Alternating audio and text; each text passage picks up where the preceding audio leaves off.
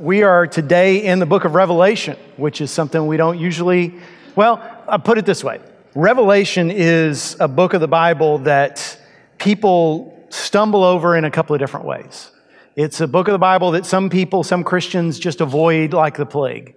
They just say, oh, that's a dark, scary book. I don't know what it's about. I'll just leave that to the experts. That's a mistake. God put it in the scriptures for all of his people, and that includes you and other people who are obsessed with Revelation and with the other prophecy uh, passages in Scripture, and they try to watch the news and apply everything they see in the news to something they see in the Scriptures as if they can figure it all out. If I can, if I can just put all the pieces together, if I can just figure out what all the symbols mean, then I'll know what's going to happen. And that's not what it's for either. Uh, but w- before I get into what it really is supposed to be about, let me just ask you this question. I want you to wrestle with this for a minute. Don't answer out loud. But if you knew beyond a shadow of a doubt that Christ was returning today, that this today is the last day of our present earth, everything's going to be different after this, the end of human history as we know it, how would you feel about that?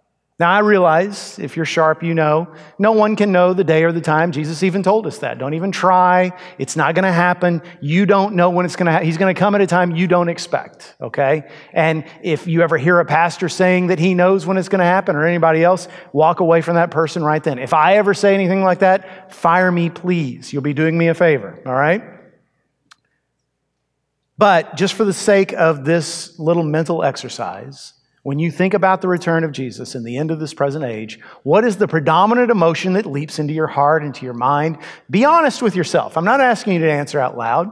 Be honest with yourself because it's a really good way to gauge where you are spiritually.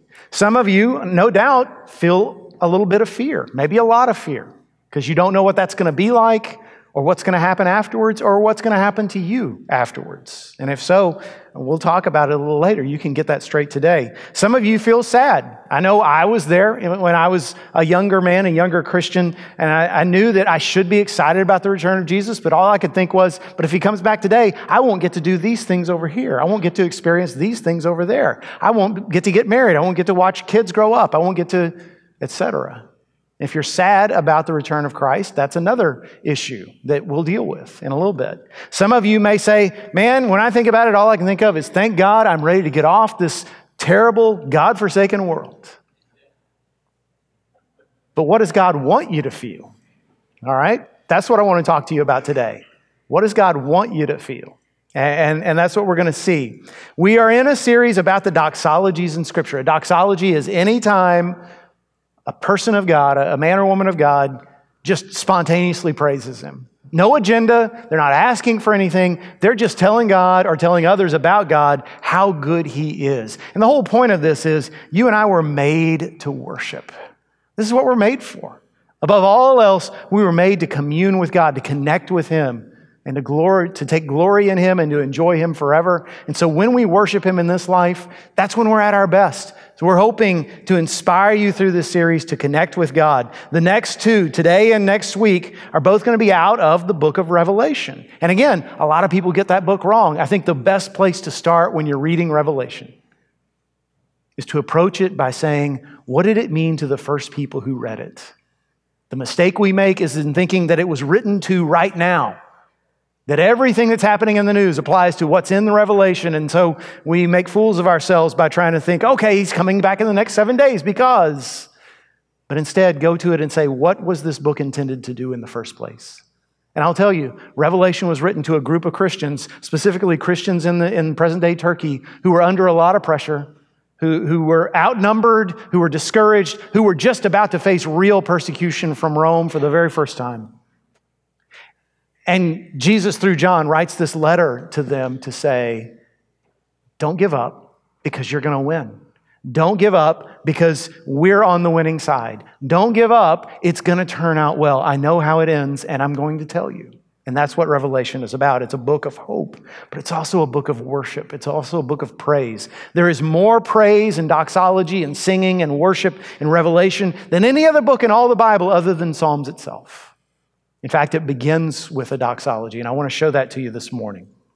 So, first, for Revelation 1, verse 4, begins this way John to the seven churches that are in Asia, Grace to you and peace from him who is, and who was, and who is to come, and from the seven spirits who are before his throne. And from Jesus Christ, the faithful witness, the firstborn of the dead, and the ruler of kings on earth, to him who loves us and has freed us from our sins by his blood, and made us a kingdom, priests to his God and Father. To him be glory and dominion forever and ever. Amen. Behold, he is coming with the clouds, and every eye will see him, even those who pierced him, and all the tribes of the earth will wail on account of him. Even so, amen. So it's pretty simple, really. John must have had preachers like me in mind because he gave us three points to look at. He, he tells us what Jesus has done for us, what Jesus is doing for us currently, and what Jesus will do for us someday. And that's what I want to talk about. There's a lot here. I'm going to be quoting a lot of scripture. It's going to be on the board if you, if you don't have a Bible with you. Uh, and I, I encourage you to write some of those scriptures down and look at them in greater detail later because I'm going to have to cover it fast. You don't have time today to daydream, okay? So stay with me. If you get lost or if I don't explain something well, please come ask me later, and I will be glad to do my best to uh, explain it better, all right? So, first of all, what he has done. Let's talk about what Jesus has done in the past according to John. He gives Jesus three titles that tell us what Christ has done. First of all, he calls him the faithful witness. What is a witness? We all know because we watch uh, Law and Order, we watch CSI, we, we watch uh, true crime shows or listen to true crime podcasts. What, uh, what is a witness? A witness is someone who tells what they have seen. In that case, a crime. Jesus is the faithful witness because he came to us and he told us what he knew about God. He told us more about God. He told us better things about God, more true things about God than anybody who ever existed because he was God in human flesh. He was God come down and he said, Let me tell you about my Father. Let me tell you what God is like. And he was telling us the truth. And believe it or not, the truth was good news. Jesus preached the gospel. The gospel is a word that means good news in Greek. And what is the good news? The good news is you don't have to win God over because he's already on your side. He is already on your side enough so that he has sent me to come into the world and die in your place, to take your place so that you can be his forever. Jesus was the faithful witness, and faithful in the sense that uh, a faithful witness is someone who doesn't change their story when times get tough. And Jesus didn't change his story. In fact, he went to his very death on a cross for his gospel, for our sakes. He's the faithful witness. Number two, he's the firstborn from the dead. What that means is Jesus was the first person ever to beat death. There were others in the Bible, you can name stories like Lazarus, most famously, who were raised from the dead, but they later died again. Jesus is the first person to raise himself from the dead and then never die again. And because of him, we know we have a resurrection coming. Uh, in, in the words of an old Christian song that, that I, I love, uh, death, because of Jesus, death is now an angry dog that's missing all its teeth. It can bark, it can scare you, but it can't hurt you. And that's death for us who are in Christ Jesus. He is the firstborn from the dead. And then, third, he is the ruler of kings on earth. Now, let me tell you what this doesn't mean. This is not a reference to the divine right of kings. We do not believe that as, as Bible believing people. If we believed in that, there wouldn't be a United States of America, would there? It doesn't mean that anybody who is in the Oval Office or anybody who's on a throne or anybody who is in a seat of power is automatically right because Jesus is their ruler. No, we know this. We know that human beings are just human. All humans are sinful, and, and thank God we live in a country where we can disagree with our rulers. We can, in fact, vote them out of office if we think that that's the right thing to do.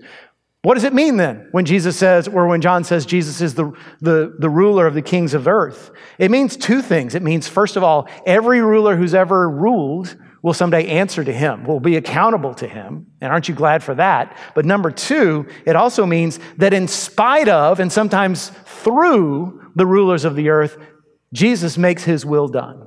Jesus gets his will done on earth. In other words, it doesn't matter if you're in a country with someone who's trying their best to serve God or somebody who's trying their best to destroy the work of God. I'll give you a perfect example. Look at China today, a government that is doing its best to prevent the spread of Christianity, and yet Christianity is spreading like wildfire. Iran is another example.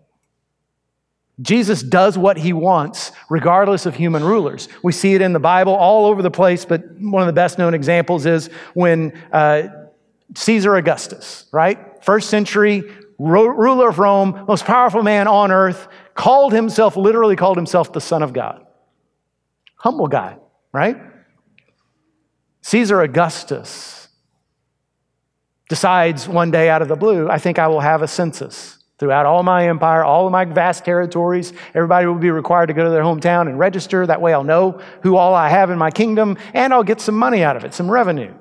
And because of that decision, uh, a certain carpenter in Nazareth named Joseph takes his fiancee, and together they go to Bethlehem, and that's where Jesus is born. Because of a decision of a Roman emperor, prophecy is fulfilled in the birth of the Messiah in, in Bethlehem, just like Micah decreed. And I bet Caesar Augustus thought that was his decision, but it wasn't. Jesus is the ruler of the kings of the earth. Now, there, there's three more things, or, or that, that's what he has done. But now let's talk about what he is doing now. What is Jesus doing now? Verse 5 says, He loves us and has freed us from our sins by his blood and has made us a kingdom and priests to his God and Father. He loves you more than you will ever be loved by anybody else. He loves you enough to die for you. That's why it says he loves us and freed us, set us free by his blood. By his blood, we are set free from our sins, from our penalties, from anything that could ever stop us or hold us down. God loves you enough. He loves you more than life itself. He loves you enough that he'd rather die for you than live without you. That's the message of Jesus. And when it says he's freed us from our sins by his blood, I bet I could pass around a microphone. And I won't do that because I don't want to invade your privacy and we don't have time but there's probably 300 or so people around in this room, you would hear at least 250 stories. At least 250 stories of the ways Christ has set people free. And then when you go to some place like China or some place like Iran or sub Saharan Africa or, or South America where the gospel is just exploding, people by the thousands are being set free by the blood of Christ. Hallelujah. But then we get to that, that that phrase, He has made us a kingdom and priests. What is that about? Because when we think of priests, we think of a Roman Catholic priest or an Episcopal priest, and, and they wear particular clothing and they have a particular calling. And that's what we think the priesthood is about. And it is in certain denominations, but what none of that existed when John was writing this. John was writing about Old Testament priests. In the Old Testament, the priests of Israel were normal men they were men who, who, who happened to be descended from Aaron, the brother of, of Moses. And so they had this calling. They had day jobs, they, they took care of their families, but their real calling was to reconcile people to God. See, this is something a lot of people don't realize, even after they've read the Old Testament. Ordinary guys like me couldn't offer sacrifices. If I had been a first century Israelite or an Old Testament Israelite, and I had sinned against God and I wanted to get right with God, I couldn't just take my best bull and, and, go to the temple and offer it in sacrifice on the altar. I wasn't qualified. Only the priest could do that. So in reality, what a priest did was they stood between God and humans and brought them together. What Jesus is saying through John here is, I have made all of my children priests. There's no, there's no uh, people who have the title priest anymore in my kingdom because everybody's a priest male, female, old, young, rich, poor, red, yellow, black, and white, right? We're all priests of God. And what that means is our primary calling, we probably have a day job, we probably have other responsibilities, but our primary calling, what we're here to do, is to reconcile people to God. To take everybody who God brings into our lives and say, What can I do? Right now, you're this far from God. I want to at least get you this far away. I want to at least bring you as close as I can to being made right with Him. That's my calling. As he says, as Paul writes in Ephesians 5, verse 18, all this is from God who reconciled us to himself through Christ and gave us the ministry of reconciliation. Think about that. Most important mission in the world. And Jesus says, Well, I give it to you. You're my, you're my, you're my team. You're my squad. You will do it. He gave us the ministry of reconciliation. Verse 20 says, We are therefore Christ's ambassadors, as though God were making his appeal through us. We implore you on Christ's behalf, be reconciled to God. That is the cry of our hearts. We all know what an ambassador is, right? It's someone who is from here, but they go and they live in Japan, they live in Argentina, they live in Albania, they live um, in Guatemala, wherever God sends you, and they represent this place. We, as God's people, we live here, but we're not from here. This world is not our home. We are citizens of the kingdom of heaven. We're ambassadors on behalf of heaven to Conroe, Montgomery County, Texas. And you may say, well, this is a great place. It's still Babylon, folks. Our Jerusalem is in heaven. That's where we're from. And we represent people. And our job, our primary calling is in everything we do to show people how much better it is where we're from than where we actually live so that they'll say, How can I go there with you? How can I go and live in the kingdom that you are from? That's our job. That's our task. That's how we are a kingdom and priests of God. That's what Jesus is doing through you right now. And let me just tell you this, and some of you need to hear this. I don't know which ones. I just know some of you need to hear this. We are going to fail, all of us, in, in a variety of ways. We're going to be rejected a thousand times by a thousand different people. We're going to feel discouraged. But here's three things that nobody in this world or anywhere else can take away from you. You are loved by God with an everlasting love more than life itself. You are set free by his blood forever. And you are given the responsibility and the privilege of being part of his plan to redeem this world forever. That's you. And if nothing else good ever happens to you, you have those three things, and that means you have a good life. All right, that's what Jesus is doing in and through us now. So let's talk about what he will do in the future. All right, this is the exciting part. The other part was great. This is even more. So remember, okay, some of you are in school right now. Remember those of us who are out of school. We've, we've outgrown the education system and, and we've gotten to this point in life, sad to say, where time is going too fast where you turn around and, oh no, oh no, it can't be summer already. Oh no, now it's 2024. Time, please stop. My kids have grown. Oh no.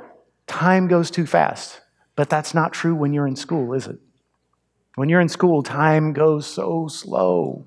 Remember, remember being in algebra class? No offense to the math teachers in the room. You're wonderful. God, God gave you a calling, and I'm glad you know what you know. Um, but remember when you were in algebra class and you look over at the clock and you'd go, wait a second, I just, I just looked and it was 305. How is it now 245? How did that happen? Why is time going backwards? And some of you are like, well, that's what happens when you preach, Jeff. But um, what gets you through it? When you're in school and it seems like your, your school day will never end, and it's Monday. Not only is it not only is it a long day, but you've got four more before the weekend. What keeps you going? What keeps you going is the knowledge that nothing can stop if you're in the fall, nothing can stop Christmas from coming in those two beautiful weeks of vacation.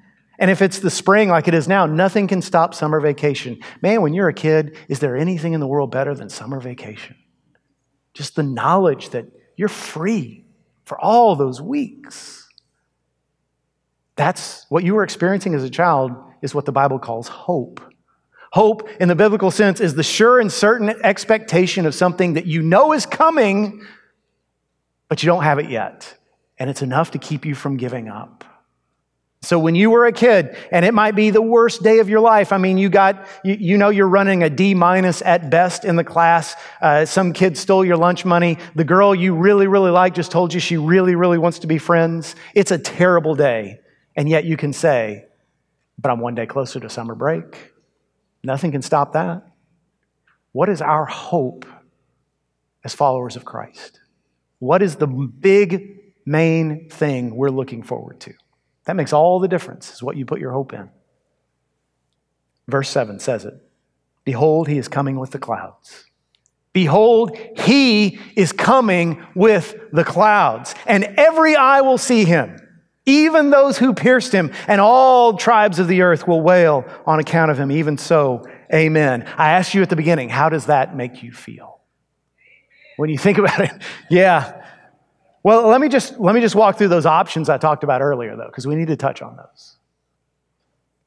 If you're scared, if you're worried, if you don't know what's going to happen and, and what's going to happen to you, please come talk to me afterwards.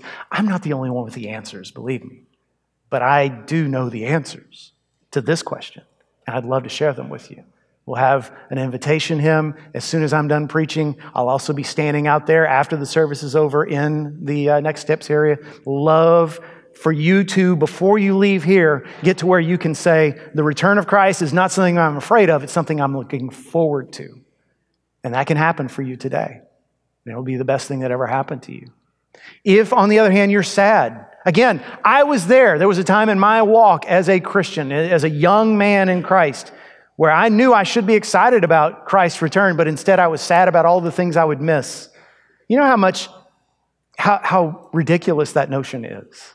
It's, it's like somebody gives you an all expenses month in Tahiti, and you're boarding on the plane and you say, Oh man, I haven't seen all of the airport yet. I mean, that's exactly what it's like. It's like, I heard there's a, there's a McDonald's in Terminal D, and I just want to see if, you know, the, Mc, the McNuggets over there taste nothing like chicken like other McNuggets taste in the real world. I, I haven't experienced that yet. So, well, that doesn't make any sense compared to what you're going to experience. If we are sad when we think of the return of Christ, it doesn't mean we're bad people. It just means we're, we're too caught up in the things of this world. That doesn't make God love us any less, but it makes him want to show us what's lasting, what's real. Because when you put your faith, when you put your hope in things that are temporary, it's a 100% guarantee you'll be disappointed. Because temporary things, by nature, fail. But when you put your hope in what doesn't fail, you cannot possibly be disappointed. So if, if sadness is the emotion you experience, confess it to God. Just tell Him, Lord, I know that I'm too in love with the things of this world because every time I think about your return, I get a little bit sad.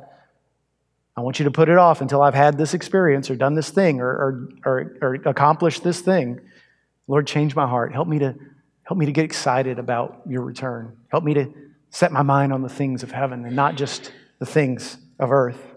And y'all, I, I hate to say this, even the desire to get out of this world, the relief that says, I, I want to get off this, this broken planet, even that's not quite where God wants us to be. So, where does God want us to be? By the way, why do I say that? And, and, the reason why that's a shock to us is if you're like me, you grew up in a Christian environment that constantly emphasized hey, this world's rough, but someday we're going to die and be with Jesus. Or this world's rough, but someday he's going to come and rapture us out of this place. Let me tell you about those two ideas, okay? Number one, there are only two places I know of in the whole Bible that talk about what happens to us when we die. If you can come up with another one, please tell me. I will not be offended, I'll be glad. The only two I can think of Luke 23, verse 43, where Jesus is dying on the cross the man dying next to him cries out for mercy, and Jesus looks at him and says, I tell you the truth, today you will be with me in paradise. The other one, 2 Corinthians 5 8, Paul is talking about his desire to go from this body to the new body. He doesn't want to get out of this house, he wants to go straight to his new house. We'll talk more about that in a minute. But then he says, But I know that to be absent from this body is to be present with the Lord. And that's all he says. Now, those two truths are incredibly comforting, incredibly encouraging because I've lost family members. I've lost, goodness, too many friends to count. And it's good for me to know they're with Jesus. They're in a place with no sin. They're in a place with no pain. But you would think that if that's our hope, if that's what we should be looking forward to, we would have more information. But it's not. That's not even the best part. And, and, now let me talk about the rapture. And if you're not familiar with it, the rapture is an idea that someday Jesus is going to just spontaneously snatch all the Christians, all the followers of him out of this world, and, we'll be in heaven for a time uh, of tribulation on earth, and then the end comes. And that's a very common belief today. For the last hundred years, I'd say it's pretty much the most common belief about the end times among Bible believing Christians. I will, however, say there's very few passages in Scripture that talk about a rapture, and those that are, from most of Christian history, have been read a different way.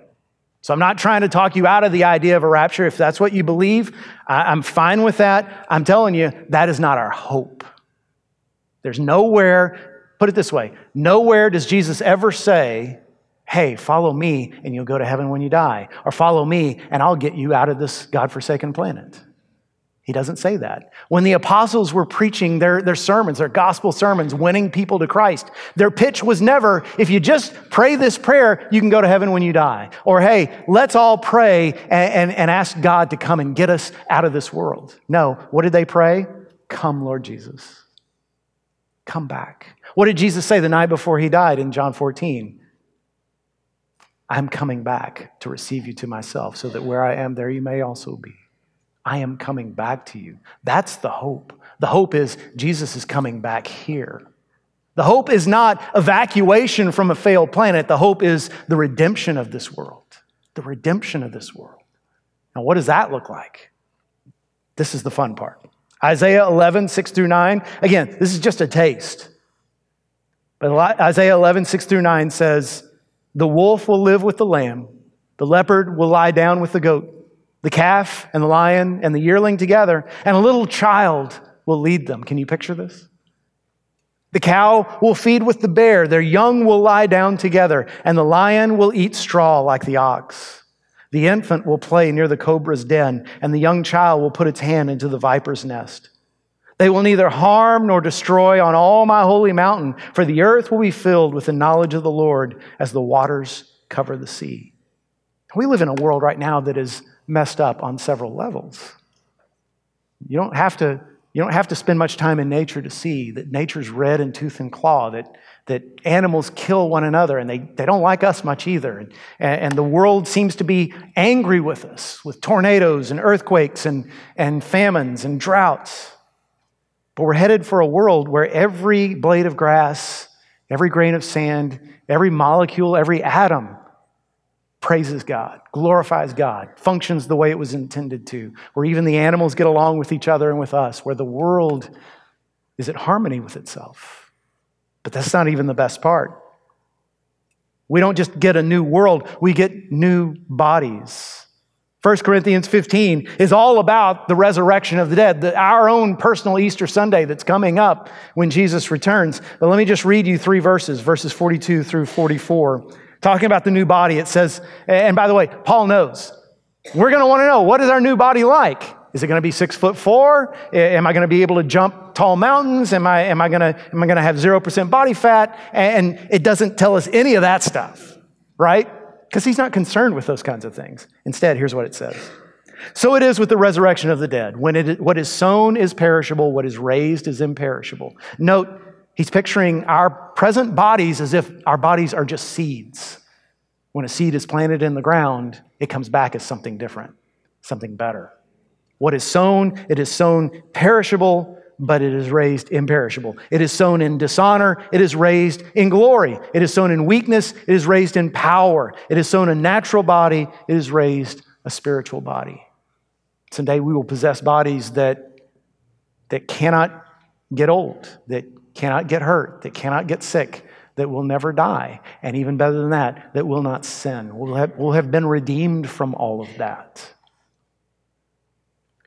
And that's not even the best part. Revelation 21, 3 through 4 says, Behold, the dwelling place of God is with man. He will dwell with them, and they will be his people, and God himself will be with them as their God. He will wipe away every tear from their eyes. It's talking about an intimate relationship with the Father, like nothing we've ever had before. And I'll admit to you, when I was younger, I knew this was a bad thing. When preachers would talk about, wouldn't it be exciting to be with Jesus? And I would think, yeah, but I sure hope there's football up there. I sure hope I can still eat cheeseburgers. You know, I, I still, I sure hope this and this and that. I was thinking about earthly things, and, and I hope they're up there. And there's nothing wrong with asking those questions. It took me a long time to where I realized, you know, being with Jesus is going to be better than all of that because who invented laughter and good food? Who invented football and cheeseburgers and hugs with people you love and every good thing you've ever had? It's Him. So why not, instead of enjoying from a distance the things He gives you, why not go to the one who gives them, the source of all good things? It's like, it's like right now our Father lives at a distance from us, and He's sending us every good thing we've ever had. And someday we'll get to be with the one who sent us all that good stuff and experience His love face to face. And I guarantee you, I don't know much, But I guarantee you, all our concerns about, oh, will I be able to play golf up there? We're going to get there and think, how silly of me, because this is better than any of that. This makes all of that basically irrelevant. And you might say, okay, Jeff, but then why does it say that all the tribes, when they see him coming on the clouds, all the tribes will wail? Because that makes it sound like people will be upset to see him. And sad to say, many will be. I can't deny that the day that I'm talking about is the ultimate good news will be ultimate bad news for some. And in fact, John is, is referencing an older, much older prophecy from Zechariah, Zechariah 12:10. The old prophet Zechariah, hundreds of years before Jesus. Hundreds of years before anybody ever thought of crucifying a man. He writes in Zechariah 12:10, when they look at me, on him whom they have pierced. They shall mourn for him as one mourns for an only child and weep bitterly over him as one weeps over a firstborn. You think that's talking about Jesus? You're absolutely right. But it's also talking about the kind of deep down sadness that you would feel if you lost your only child. Why will people be sad when Christ returns? Because there are certain people who have chosen to go against him.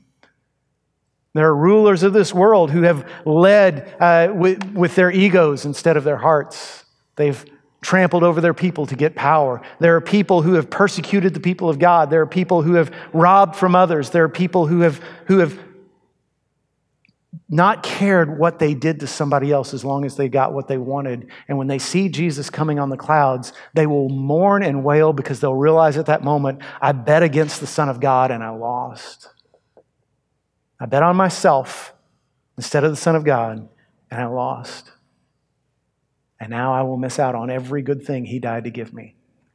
What it's talking about is the end of evil forever. You look at our world, you want to know what's wrong with our world? Look in a mirror, it's us. It is us. This was a perfect world until we showed up. And all that hate and all that bigotry and all that selfishness and all that violence will be banished from the world to come. Christ will have purged it through his death on the cross, through his redemptive work. That's what we're looking at. And that is our hope. And that's what we have to look forward to. And when you think about Jesus returning, and you should think about it often, I think it'd be good for us to think about it every day. You should be filled with joy. A joy that nothing else can give you and that nothing can take away from you. In fact, that kind of joy, when you think about Christ returning, ought to make you want to sing.